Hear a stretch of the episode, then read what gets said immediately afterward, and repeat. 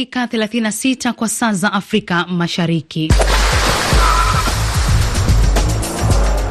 Na msikilizaji, tupate makala ya jukwaa la michezo ikiongozwa naye Paul Nzioki.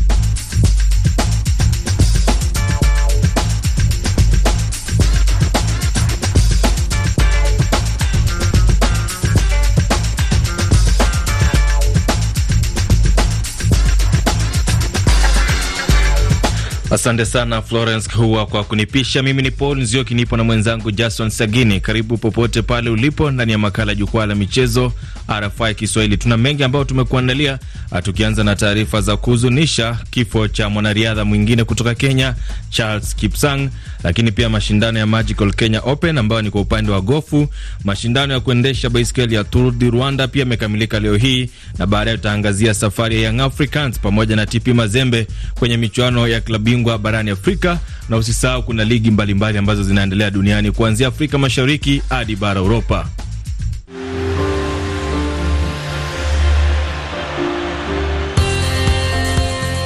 Jason Sagini, ni Jumapili, karibu sana ndani ya makala ya jukwaa la michezo leo hii. Mm, asante sana ndugu yangu.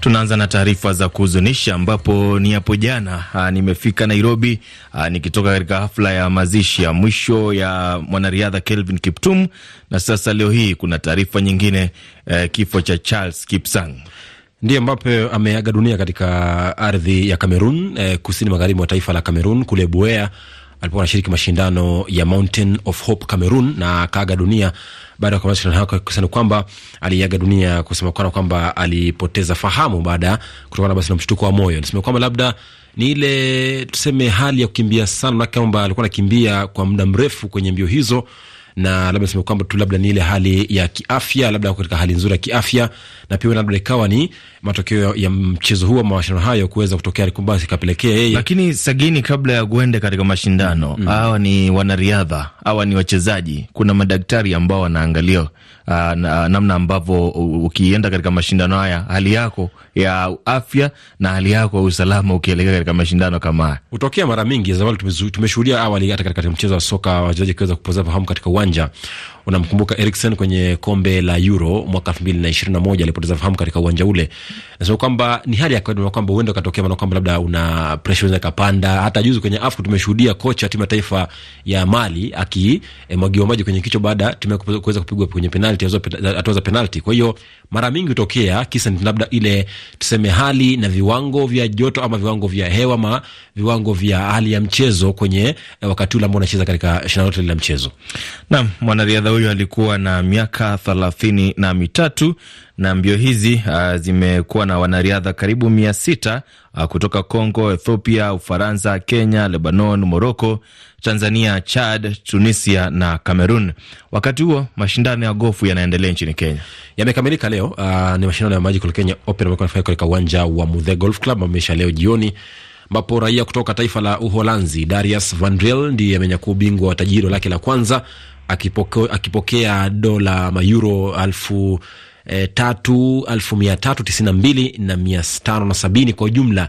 Ni hela ndefu hii kwa mshindi ambaye kwa leo ameweka rekodi ya kuweza kushinda mashindano hayo kwa kuwa na jumla ya mapigo kumi na manne chini kwenye raundi nne za kwanza, yani jumla ya mapigo mia mbili sabini akiwa amepiga mapigo kumi na manne chini ya mapigo hayo mia mbili na sabini. Nafasi ya pili ashikiliwa na Dean Joe kutoka taifa la Uingereza ambaye pia kwa leo ameweka rekodi ya kushinda kwa jumla siku nne akiwa na mapigo kumi na mawili chini ya mapigo mia mbili sabini na mbili. Lakini Mfaransa wa juu zaidi kwenye mashindano hayo amekuwa ni kutoka taifa la Ufaransa, anaitwa Ko Jongwan ambaye ameweka rekodi ya mapigo tisa chini ya mapigo mia mbili sabini na tano. Lakini pia anazungumzia eh, raia kutoka taifa la Afrika Mashariki ambaye ameweka historia kubwa kufuzu kwenye makala yake ya kwanza makuwa mganda wa kwanza kufuzu kwenye Magical Kenya Open ama kwenye mashindano yote ya dunia ya gofu ya TP World Tour unamwita Ronald Ruguma ambaye kwa leo pia ameweka rekodi ya kumaliza mashindano akiwa na mapigo mawili zaidi ya sabini na tatu kwenye siku ya nne ikiwa ni jumla ya mapigo mawili kwa siku nne. Lakini pia alisema, tulizungumza naye kabla baada ya mashindano akasema kwamba tukamuuliza swali kwamba je, uh, kwenye ukanda wa Afrika Mashariki ndio ameweka historia kubwa kwa kuwa mganda wa kwanza, lakini ili kuboresha viwango vya mchezo huu kwenye ukanda wa Afrika Mashariki, je, yeye kama mtu ambaye ameweza kuweka historia kubwa kwenye Magical Kenya Open mwaka huu anawazia nini kuwa kama sehemu ya kuweza kuboresha viwango vya gofu miongoni mwa wachezaji chipukizi katika ardhi ambazo zinakuja siku zijazo? Hivi ndivyo alivyosema Ronald Rugumayo.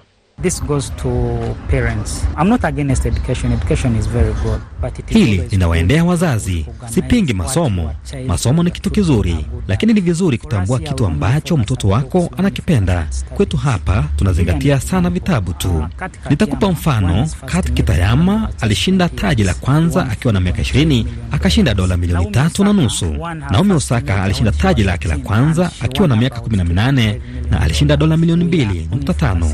Tunaangalia vitabu sana, ila inafaa tuanze kukuza vipaji. Kando na hilo, tunahitaji kuungwa mkono na serikali zetu kivyovyote vile. Huwezi kuanza kucheza gofu kwenye umri mchanga peke yako tu, lazima tuwe na akademia za gofu. Kwa hivyo ndio tuko na akademia, lakini sidhani zina vifaa vyote vinavyohitajika.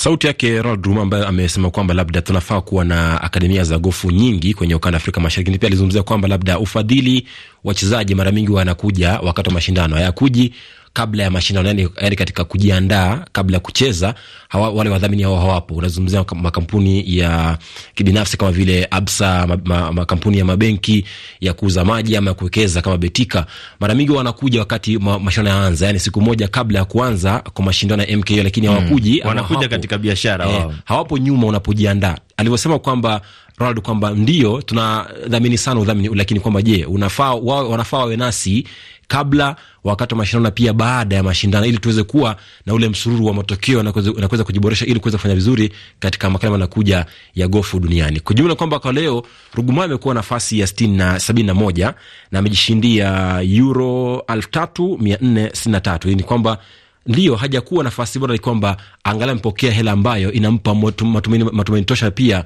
mm, motisha ya kutosha kwamba huenda akafanya vizuri katika mashindano yakuja ya gofu ya dunia hivi karibuni.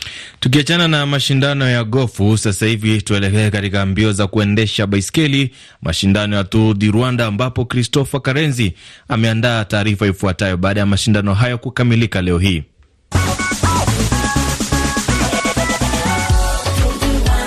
Hatua ya nane ya mwisho wa mbio za baiskeli Tour Rwanda imenoa nanga majira saa tano asubuhi eneo la KCC Kigali Convention Center kuelekea mitaa mbalimbali ya jiji la Kigali, huku akipanda milima na kushuka mabonde pamoja na maeneo tambarare yenye mandhari ya jiji la Kigali.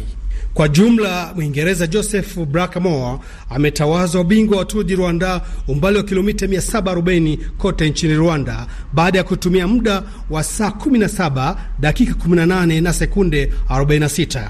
Blakamo anaeleza hali ya mambo yalivyokuwa.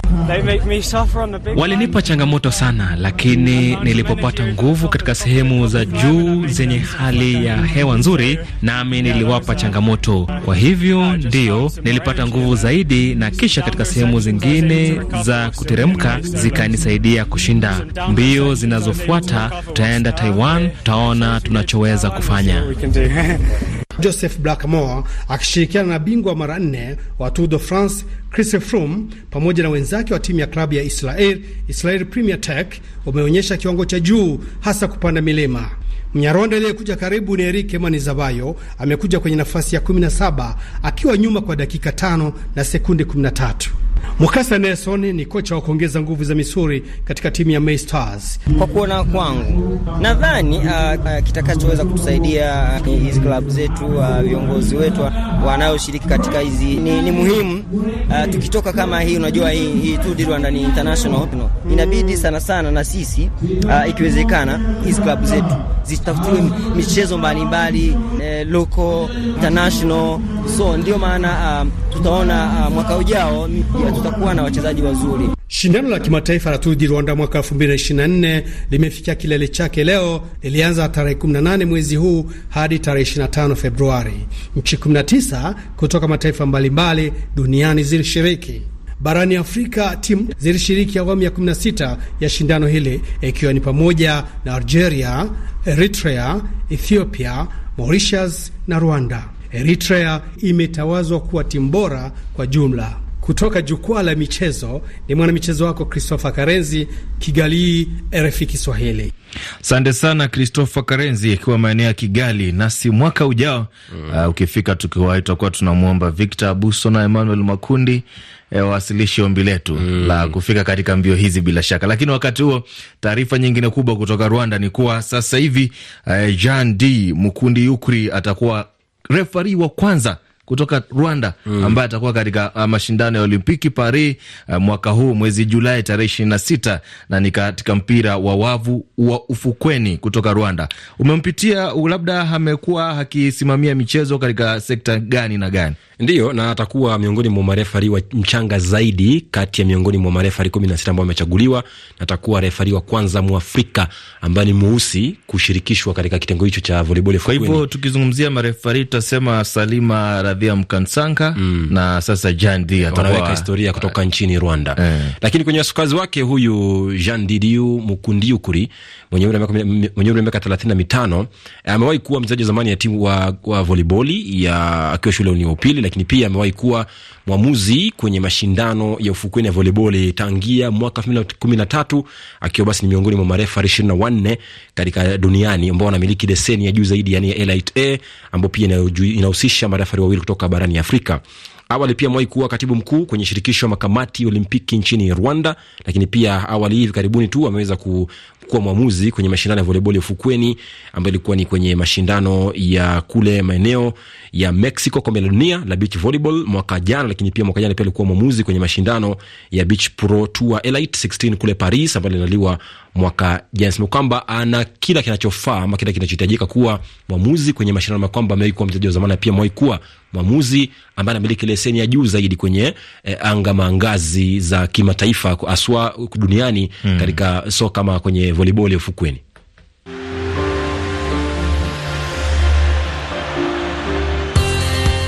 Saa 11 na dakika 47 jijini Kigali, Rwanda, bunjubura huko Burundi, Goma DRC, Khartoum huko Sudan. Unaendelea kusikiliza makala ya wani jukwaa la michezo. Valeri Mumbere akiwa maeneo ya DRC anasema anaendelea kufuatilia matangazo pamoja na Pawa Kalunga wa Kalunga. Lakini sasa hivi nataka tuzungumzie mashindano ya klabu bingwa barani Afrika. Young Africans hapo jana wamepata ushindi mkubwa dhidi ya CR Belouizdad ya Algeria magoli manne kwa sifuri na kujihakikishia nafasi nzuri sana ya kuifuzu katika hatua ya robo fainali. Lakini kwanza tuwasikie mashabiki wa Young Africans baada ya mchuano huo.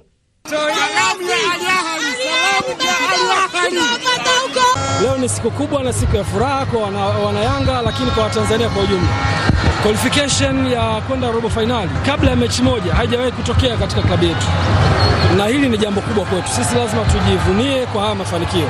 Haya mafanikio sio ya Yanga peke yake, haya mafanikio yanabebwa na watu wote. Heshimisha leo wametupa nguvu ya kujisikia kweli sisi ni timu ya wananchi. Angalia namna ambavyo wanayanga walivyokuwa na furaha kwa kazi kubwa ambayo wameifanya. Ilikuwa sio rahisi kumfunga Mwarabu goli nne hatujamalizana naye Mwarabu, tumempiga nne, lakini bado kuna kazi naye usiku, lazima tumtokee ndotoni.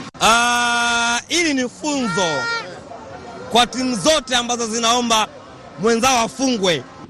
Young Africans wana nafasi gani katika mashindano haya? Ndio, huenda akawa nafuzu kwa mara ya kwanza katika historia ya soka barani Afrika kwenye ngazi za CAF Champions League baada ya ushindi huo mkubwa dhidi ya CR Belouizdad manne kwa bila jana usiku katika uga wa Mkapa jijini Dar es Salaam nchini Tanzania. Nasema kwamba uh, ushindi huo mkubwa unawapa angalau matumaini makubwa kuweza kufanya vizuri zaidi kwenye hatua za mtoano, na kwamba wanakuwa miongoni mwa timu, lakini kidogo wanajikuta katika eh, jungu ambalo lina mabingwa wa zamani, pia watu ambao wamezoea kucheza katika viwango hivyo vya knockout stage.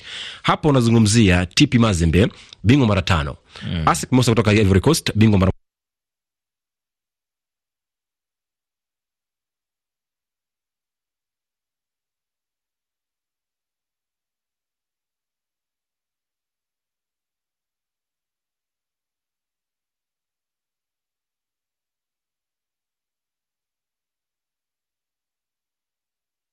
elfu mbili na moja mwaka ishirini na mbili. Lakini pia Simba wanaweza kufuzu, lakini bado wanasubiria sawa sawia na Wydad Casablanca na Esperance Tunis pamoja pia na Al Hilal Omdurman ambao pia wao wamewahi kuwa nafasi ya pili mara mbili awali mwaka elfu moja mia tisa themanini na saba mwaka elfu moja mia tisa tisini na mbili. Kwa hiyo niseme kwamba Yanga kufuzu pale ni nzuri, lakini katika viwango hivyo wanajikuta katika chungu ambacho kidogo kina watu ambao wazoefu kuwaliko Yanga, lakini mm.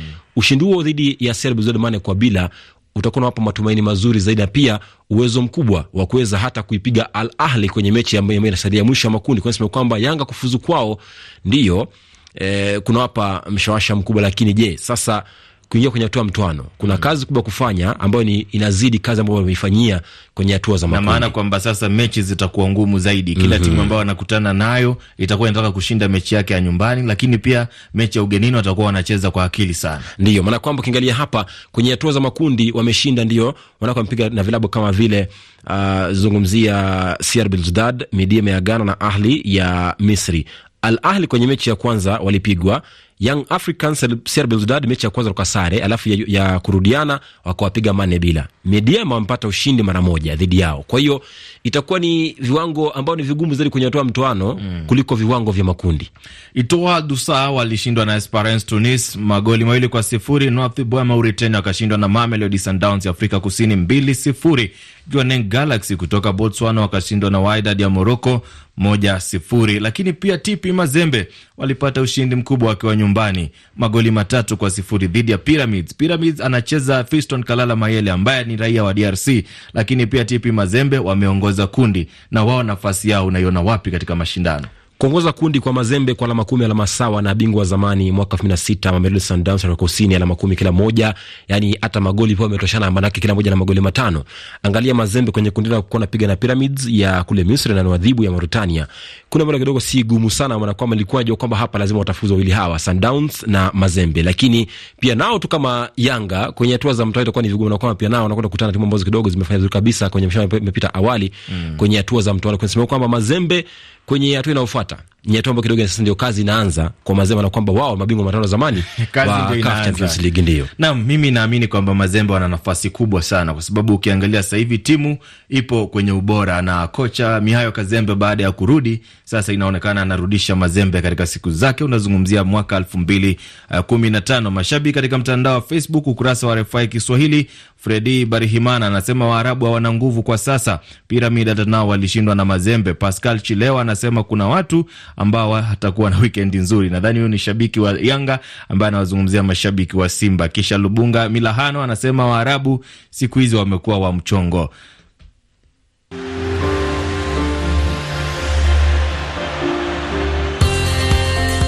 Mimi ni Paul Nzioki, nipo na Jason Sagini. Makala ya wani ni jukwaa la michezo. Ukiwa nchini Kenya pia unaweza ukasikiliza matangazo ya RFI Kiswahili kupitia redio washirika wetu ATG Radio Nairobi ni 98.7. Wakati huo kuna mechi ambazo zinaendelea katika ukanda wetu Afrika Mashariki. Nianzie kule Burundi, Vital O wamepata ushindi wa tatu sifuri dhidi ya Tiganua. Uh, Flambeau du Sud moja moja dhidi ya Masipiri. Rukinzo wakashindwa na Bumamuru, timu ya majeshi moja sifuri. Nchini Rwanda, Etincelles mbili mbili dhidi ya Sunrise. Gorilla moja moja dhidi ya Bugesera, kisha APR wakapata ushindi wa mbili sifuri dhidi ya Mukura Victory Sports. Tanzania na Kenya kulikoni? Uh, Tanzania mechi nne leo. Tabora imetoka sara moja moja na Singida Fountain Gate, wakati Geita Gold imepigwa tatu moja na Mashujaa. Nayo Tanzania Prisons kutoka sara moja moja na Azam FC. Baadaye kidogo jioni ya leo Kagera Sugar dhidi ya Ihefu FC. Kule Kenya ni wikendi ya kombe la shirikisho FKF Cup, unazungumzia uh, ushindi kwenye hatua za penalti manne kwa tatu, mara Sugar ikipiga Zitek Titans baada ya kufuatia sare ya kutofungana kwenye muda wa kawaida, lakini pia Tusker imepiga Bambani Stars mawili kwa moja na Kakamega Homeboys ikipiga Solian City mawili kwa bila. Ulinzi Stars imepiga Harvest of Hope Africa mawili kwa bila, nayo Kariobangi Sharks ikifunga klabu yake nyumbani eh, Victor Moturi Nyamira Super Eagles goli moja kwa bila. Lakini pia mashindano ya kombe la shirikisho yanaendelea barani Afrika. Supersport United dhidi ya Future FC ya Misri, mechi imeisha sare ya moja moja. Hatuna bahati Afrika Mashariki na Kati kwa sababu hakuna timu ambayo ilifuzu katika haya mashindano wakati huu. Lakini kule England, Wolverhampton wamepata ushindi wa moja sifuri dhidi ya Sheffield United. Ufaransa, Liga Al Havre sasa hivi wapo chini goli moja kwa sababu Reims wanaongoza mchezo huo mbili moja.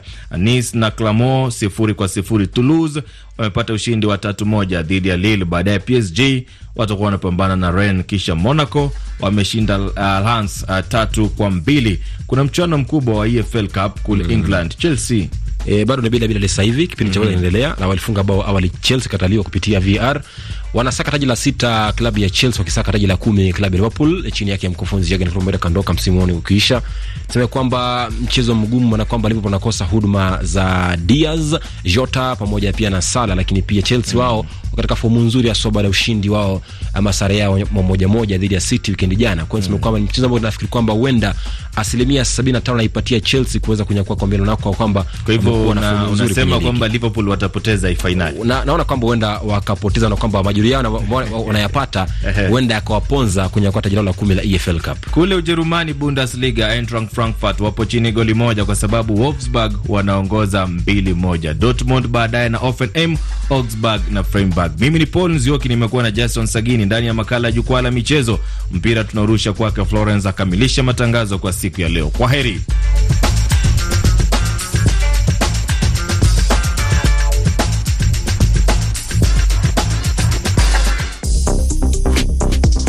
Ni kushukuru sana Jason Sagini na Ponzioki, na ni mjuzi msikilizaji baadhi ya taarifa kuu tulizokuwa nazo jioni hii. Watu 25 wapoteza maisha kwenye ajali ya barabarani nchini Tanzania, na aliyekuwa rais wa Namibia Hage Geingob azikwa katika mji mkuu wa Windhoek. Rais wa zamani vilevile vile wa Marekani anaendelea kufanya vizuri kwenye kura za wajumbe wa chama chake cha Republican. Tupate kibao Praise Jah in the Moonlight cha KAG Mali kutokea kule Jamaika.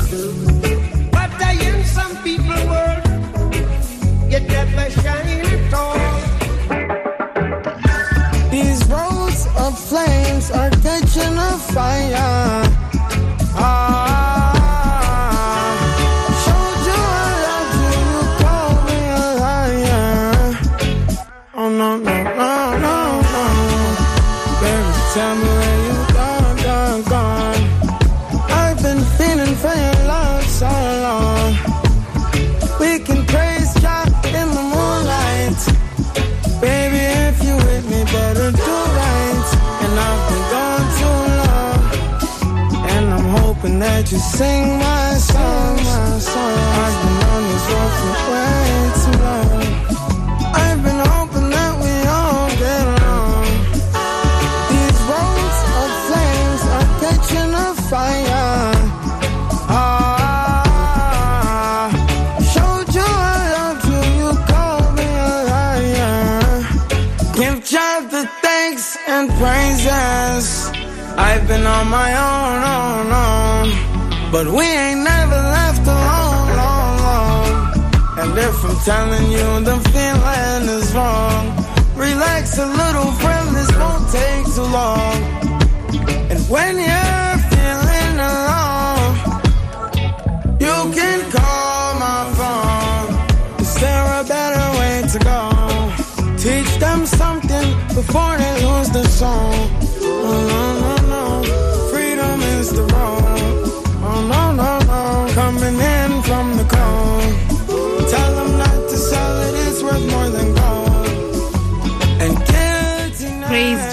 The Moonlight ndio kibao ambacho kinatutamatishia matangazo yetu jioni hii. Ni kushukuru kwa kuendelea kuitegea RFI Kiswahili. Ni mshukuru kiongozi wa matangazo Victor Abuso na fundi wa mitambo George Maina. Mimi ni Florence Kiuva, kwa heri.